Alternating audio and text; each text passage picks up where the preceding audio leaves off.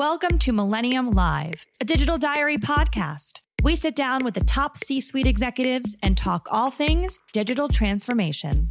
It seems as if now more than ever, businesses are utilizing the power of video. If you're looking for an effective video solution, you can look no further than Panopto, enterprise video made easy. Eric Burns, the CEO of Panopto, joins Millennium Live to discuss how video has become the leading core communication tool, especially in a world where everything has gone virtual. Thanks for joining us today, Eric. Hey, Katie. Thanks for having me. Before I jump in and start asking you questions, do you mind just giving us a little background of Panopto? Yeah, it, we're a company that focuses on helping anyone share knowledge using video. We build a video platform that helps everybody from content creators making recordings of presentations and classes to institutions building big big video libraries all the way out to uh, students and learners and employees who are watching these videos and um, we we started as a spin-off from carnegie mellon university back in 2007 and uh, we've been at it ever since Wow. So when I tend to think of video, I think maybe more YouTube. So what is video in the workplace? Yeah, the the I suppose the biggest difference between the way that people uh, use YouTube and the way that people think about video inside the workplace is that YouTube is first it's for entertainment, um, not for sort of sharing information, which is that really determines a lot of the way that you design a user interface and design workflows. And second, it's all public. Um, it's all meant to, you know, it's ad supported. It's meant to keep your attention. And those two things make it, you know, kind of a very distinct experience as a user from what you see inside an organization, which is more, it's a private library. And typically it focuses on business or education scenarios, usually that involve communicating some information. So it's information, not entertainment and it's typically private, not public. That's one of the big distinctions. So, how exactly does Panopto help organizations that you work with overcome communication challenges? And do you think there's a specific story of a customer that you could give? I think a, a great example is Qualcomm. They're kind of a, a, you know sort of a classic large organization, knowledge industry, um, sort of ideal Panopto customer. And um, the the way we think of, I guess, the the problem space is that there is this positive feedback loop between people that have information and create videos to help share that, and then people that are looking for that information. And so, one of the ways to think about how we help an organization like Qualcomm is that we both sort of light up the the set of people that can share their information by giving them an easy way to record video. And, and by the way, you know that, that here in 2020, that kind of feels like a commodity, but um, it's actually very hard for most people to go from i want to record my screen and my talking head and i want to share it with somebody to i've made something that i'm proud of. So we help people solve that problem in really easy ways that are sort of not scary and you know anybody can learn quickly. And then the the big part of what we do is we consolidate all that video that people are making and sharing into a searchable library. And so uh, we like to say that you know if you're recording 100 hours of video a year you have a recording problem. But if you're recording 10,000 hours of video a year you have a search problem and so we sort of exist to solve both problems but you know that you know something is working well when the way that people think about video is that they type in kind of a google style search query and they're watching the exact part of the video that's relevant to them. So in a sense that's what qualcomm is buying. It's a searchable library of its own ip that's great. So you had mentioned how video's a commodity this year, and so I'm going to bring up the hot topic of the entire year, which is COVID nineteen. Do you think your customers' needs or wants have shifted this year? I think it, it's in a way it reinforces trends that are already in place. So there is already kind of a shift towards video in a way being the new document. And I think one of the, the sort of COVID effects is that it has forced everybody to reckon with what it would be like to do your job entirely virtually. And as it turns out, you know, it's not great. There, there are a lot of ways that it's different from and less than, you know, doing things together in person. Mm-hmm. Um, but one thing that it's proven is that it's also not scary, and a lot of people can do it, and it's it's basically pretty effective. So I guess that that kind of revelation that everybody can do this, that's the biggest transformation that we've seen. But you know, again, it, it's taken a, a, decade plus of an existing trend and sort of accelerated it a bit. Yeah, of course, because we all immediately went from working to a complete virtual workforce. I mean, look at you and me right now. Yeah, and, and overnight. I mean, I, I think honestly, we should all be pretty proud of ourselves. This is this is something that most organizations thought wouldn't be possible, and you know, collectively, we did it almost overnight.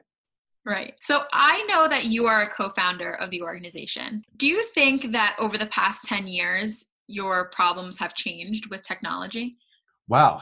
You know, I, I, when I think back to the the start of the company, I mean, we predated the iPhone, uh, we predated the cloud, um, at least in the way that people think of it today, and, and the rise of social networks. And so, you know, I, I think it's kind of hard to say, you know, to transfer that world to today. But I think one of the biggest changes that we've seen is that, you know, everything happens in a web browser now. People just assume that they're one click away from doing part of their workflow, or, uh, you know, in our case, click in your web browser and you're recording a video and that is a major technology that's like a generational shift from people installing programs to people you know just using things casually on the web um, and i'd say that's that's one of the the biggest changes that we've seen i guess.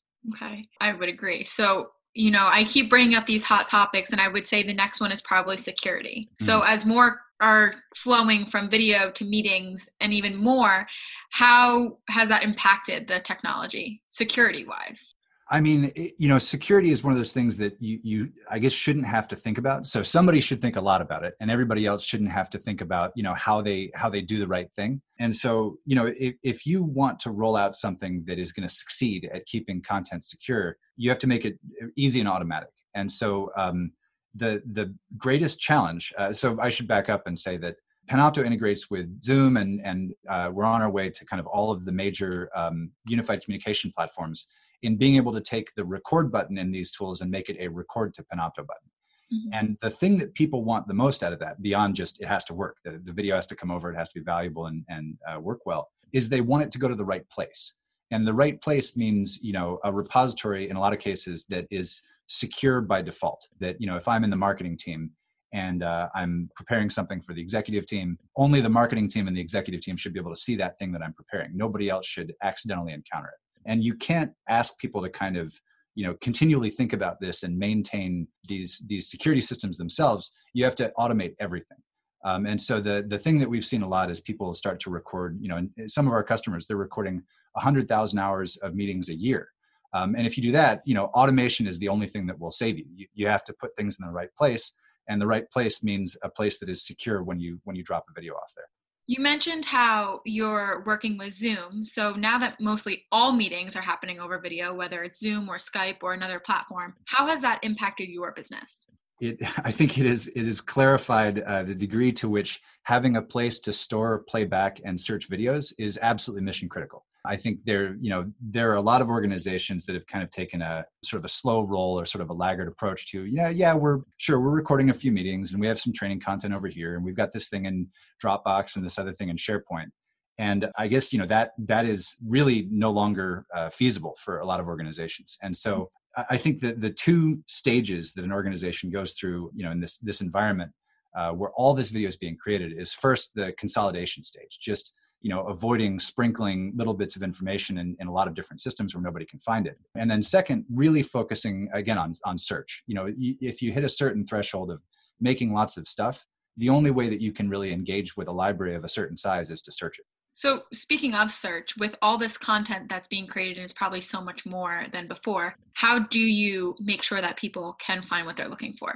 You you have to take video and make it into something that is intrinsically searchable. And you know if you think of video it's basically a big uh, multi gigabyte file. Like if you're you know recording something with your iphone you have this massive file and it has no way to tell you what is in that the file itself can't tell you what words people spoke or if there was a, a screen in the video what words were on the screen can't tell you what concepts are important it has no no sense of timeline and so the way that we make video searchable is to apply a lot of artificial intelligence and automation. We recognize every word that people say in uh, most of the major world languages. If you're capturing your screen and a word appears on it, we uh, OCR that so we can search by things on the screen. But you know what what people are expecting is that instant gratification of I type in my search query and we don't take you to the video. Um, it's you know it's very frustrating if you know let's say that you watched a TED talk and there was just this incredible line in there and you know you run a search and it takes you to the ted talk and it's an hour long. You're like well i guess i'll just sort of hunt around until I, maybe i get lucky and i find this thing. But what people really want is that instant gratification of you type in the the concept or the term and then the speaker says that thing and if you can't deliver that um, you know people won't they will find it to be very um, costly in terms of time to get the information they want. So, you know, a lot of what we're trying to solve is basically just accelerating the process of getting from I need to find this thing in some video to okay, now I'm watching the right part of the video.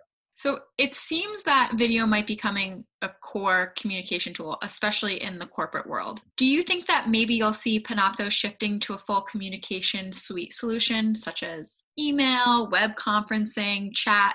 What do you think?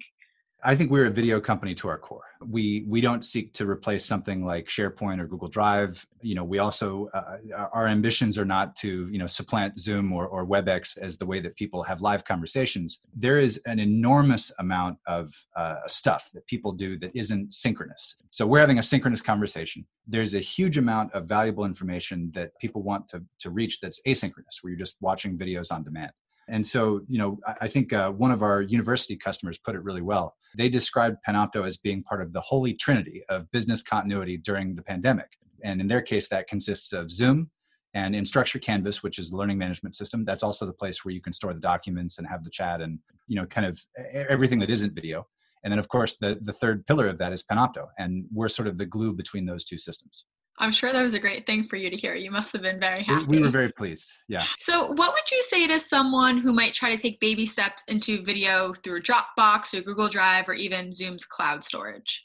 I think it's sort of, you know, beware the, the law of unintended consequences. Video is sort of a, an onion of a problem. Um, once you solve the immediate problem in front of you, that creates a new, more complicated problem, and it kind of goes from there. And so a lot of the organizations that we work with, they they began taking these kinds of baby steps and they wound up in kind of I guess you kind of say information retrieval bankruptcy. They they no longer know what they have. They can't find what they have. No one knows where to go. Things are not secure, and and that problem arises just by people you know doing things incrementally.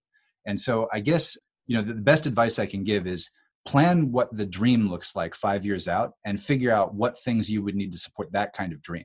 And I think for a lot of organizations, it comes back to that first question that you asked, which is, you know, what is what does a corporate YouTube look like?